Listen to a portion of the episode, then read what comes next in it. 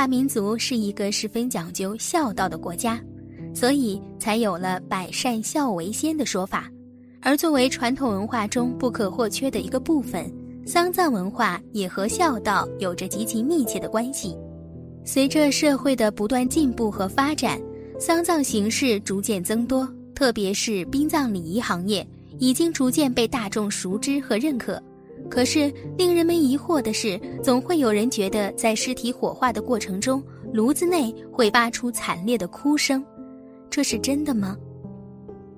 《大涅盘经》曾写道：“生老病死，爱别离，怨久，求之不得，放不下。”俗话说：“三百六十行，行行出状元。”职业没有高低贵贱之分，每个职业都要有人做。社会才能正常运转，但是有一个职业，虽然工资高、福利好、门槛也不高，但是胆小的人做不到这一点。有的人连自己的工作环境都想不到，什么样的职业让人如此闻风丧胆？那就是作为一个火葬场员工，这份工作真的很需要勇气，因为这份工作不仅每天要接触很多尸体。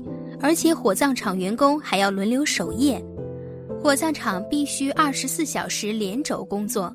首先，尸体需要有人看守；另一方面，根据中国人的习俗，火葬在半夜或凌晨进行，因此大多数地区的火葬场二十四小时都需要有人在。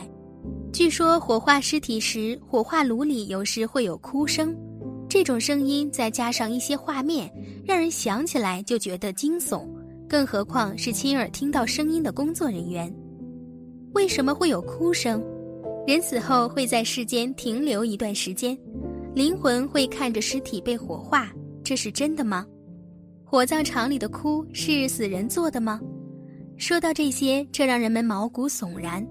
虽然是一些流传下来的鬼神之说，但火葬场毕竟是一个特殊的地方，每天都要处理这么多尸体。但其实真相没那么可怕。为什么火化尸体时炉内有时会有哭声？火葬场的工作人员给出了答案：按照火葬场的流程，确认死者已经去世，然后送到火葬场，会有专门的工作人员为死者穿衣上妆，让死者在世界存在的最后一刻更加体面。相信逝者和他们的家人更在乎这样的尊严。亲属与死者遗体告别仪式结束后，火葬场工作人员将遗体推入火葬场火化。人体骨密度比较高，普通高温下很难烧伤人体，把人体烧成灰烬需要很高的温度。由于火葬场的温度超高，通常安排在远离前堂的空间，工作人员进入时需要佩戴防护用品，所以。火葬场里的哭声是在前厅等着的家属听不到的，工作人员已经习惯了这种奇怪的声音，因为他们也知道其中的原因。一般来说，遗体送到火葬场时，去世时间不会太长，所以遗体的皮肤虽然感觉僵硬，但确实是有弹性的，而且人体内有大量的水分。中学物理课本会讲热胀冷缩的原理。因为人体的骨骼具有比较高的密度，那么为了能够将尸体焚烧的彻底，所以焚烧炉内的温度一般都达到了上千度。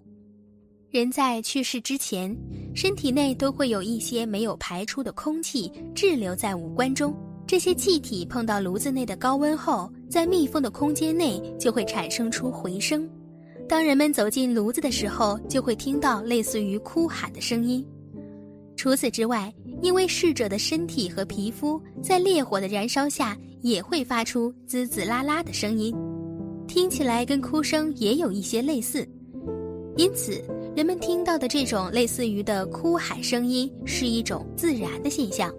可是，仍然还是有人觉得这是逝者的哭喊声音，而且火葬场是一个封闭的空间，由耐高温材料制成。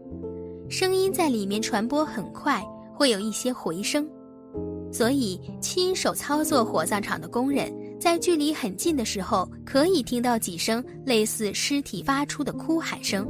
虽然我们知道原因，但大多数人第一次听到的时候，可能还是会感到害怕。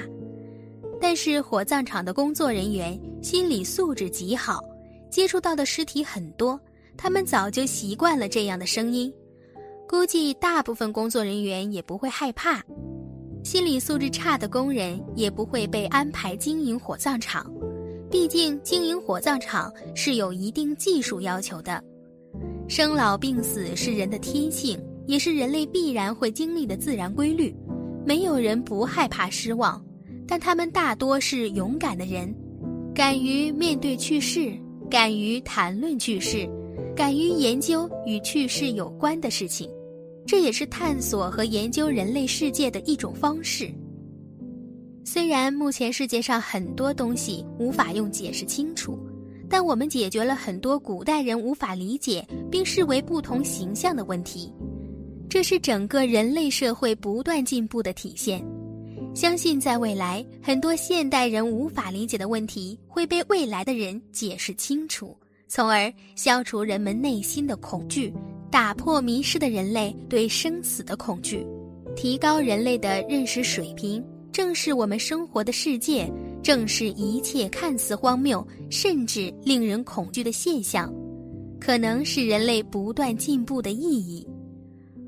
火葬作为葬礼中的一种，是现在社会比较倡导的葬礼方式，也是很多人都是会选择的一种葬礼。但许多老人不愿意火葬，因为他们相信轮回转世之说，他们还希望来生可以投胎转世。如果火化，他们只能变成冤鬼，永远不能转世。事实真是这样的吗？当然不是。为什么这样说呢？主要有三点原因。首先，能不能投胎与怎么葬没有关系。人的身体像生物接收器一样，身体坏了，灵魂不灭，灵魂去投胎，在世修善就往上升。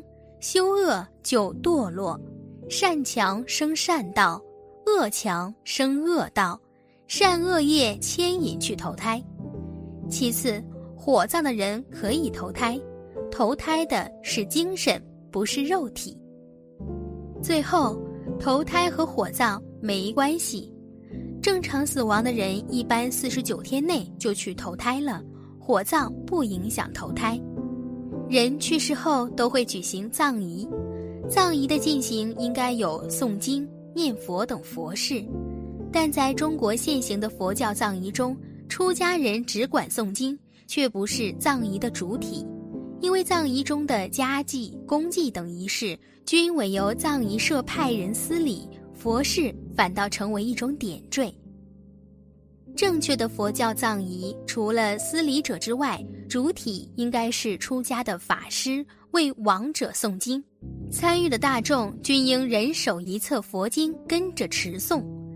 持诵的内容最好是简短的经文及偈诵，例如心经、往生咒、赞佛偈、佛号、回向偈等，不用唱，只用诵。否则，大众无法随唱而无参与感。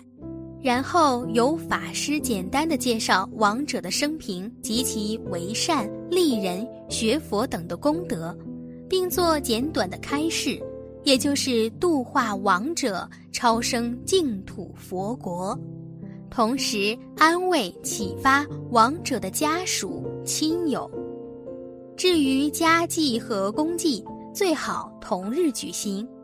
因为既然已经全体人员参与葬礼了，就没有必要另外举行，否则除了拉长葬仪的时间外，只是显示个人和团体的突出感而已。如果要同日举行家祭或亲友团体的公祭，则应该在正式的葬仪之前举行。佛化的葬仪应该简单隆重。前后的时间不需超过一小时，最多一个半小时。至于用中心乐队或仪仗等场面，都是虚荣的铺张。此举对于非佛教徒而言，也许有其慰灵的作用；可对佛教徒来说，反而会扰乱亡者一心求生佛国净土。自古以来，佛教的丧葬并没有一定的制度，但在中国，有关死者未亡之前的弥留及命中后的沐浴、更衣、设灵位、办灵、纳棺、出葬、埋葬、坐期，乃至百日等，大致都有它固定的仪式。依据净土法门，在弥留时以友善之事为亡者说法、诵经、念佛，称为助念，一直到命中十二小时之后，移动遗体为之沐浴更衣，并继续以助念代替伴灵，而且每举行一项仪式，都用佛法开示亡者。令其一心归命佛国净土，当然最好能有出家僧众说法开示，否则亦应以同道同修中的长辈乃至资深的平辈为之。对于佛教徒，遗体的处理只有坐龛、坐缸和火葬、土葬的不同。如果遗体坐龛，则采坐龛火化。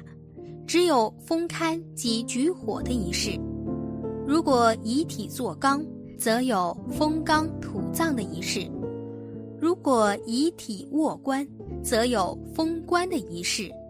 封棺以后有土葬及火葬两种。若系火葬，则将骨灰坛置于寺院或牧场的塔中，也有将骨灰坛埋于地下墓中的。不论是火葬或土葬，凡有仪式，均以念佛、诵经、回向代替由家属轮番举哀及哭泣、音乐等的铺张。在过去的农村社会，如果家有老人，往往会预备棺木，称为寿财；预备葬服，称为寿衣，以求福寿绵长、大吉大利。在今天工商业的社会以及都市的环境，已经不许可有这样的风俗，而事实上也没有这样做的必要。上面已经说过，佛教的葬仪宜力求简单隆重，且不允许在丧葬期间以杀生的荤腥招待亲友，更不可以酒肉荤腥来祭祀亡者。故在江苏参加葬礼的用餐称为吃豆腐，那是由于纯以素食招待前来吊祭的亲友，以豆腐类的食物为主之故。灵前则以香花、蔬果、素食供养，花篮、花园、碗帐亦当适可而止。最好除了丧家和代表性的亲友。致送数对花篮以及数幅挽联、挽额，以表示悼念之外，不需要大肆铺张。如果亲友致送奠仪，除了由于家属贫苦而留着丧葬费用及生活所需外，最好悉数移作供奉三宝、弘法利生及公益慈善等的用途，将此功德回向亡者。超生离苦，怜品高升。至于父母亲过世，隐泣哀伤，乃人之常情。世尊涅盘之时，除了已得解脱的大阿罗汉，弟子们无不涕泣；唯世袭以哭泣表示亡者的哀荣，则属虚伪。佛教徒当以佛事代替哭泣。本期视频就到这里了，感谢大家的观看。如果您喜欢这个视频，记得点击订阅并分享给您的朋友。我们下期再见。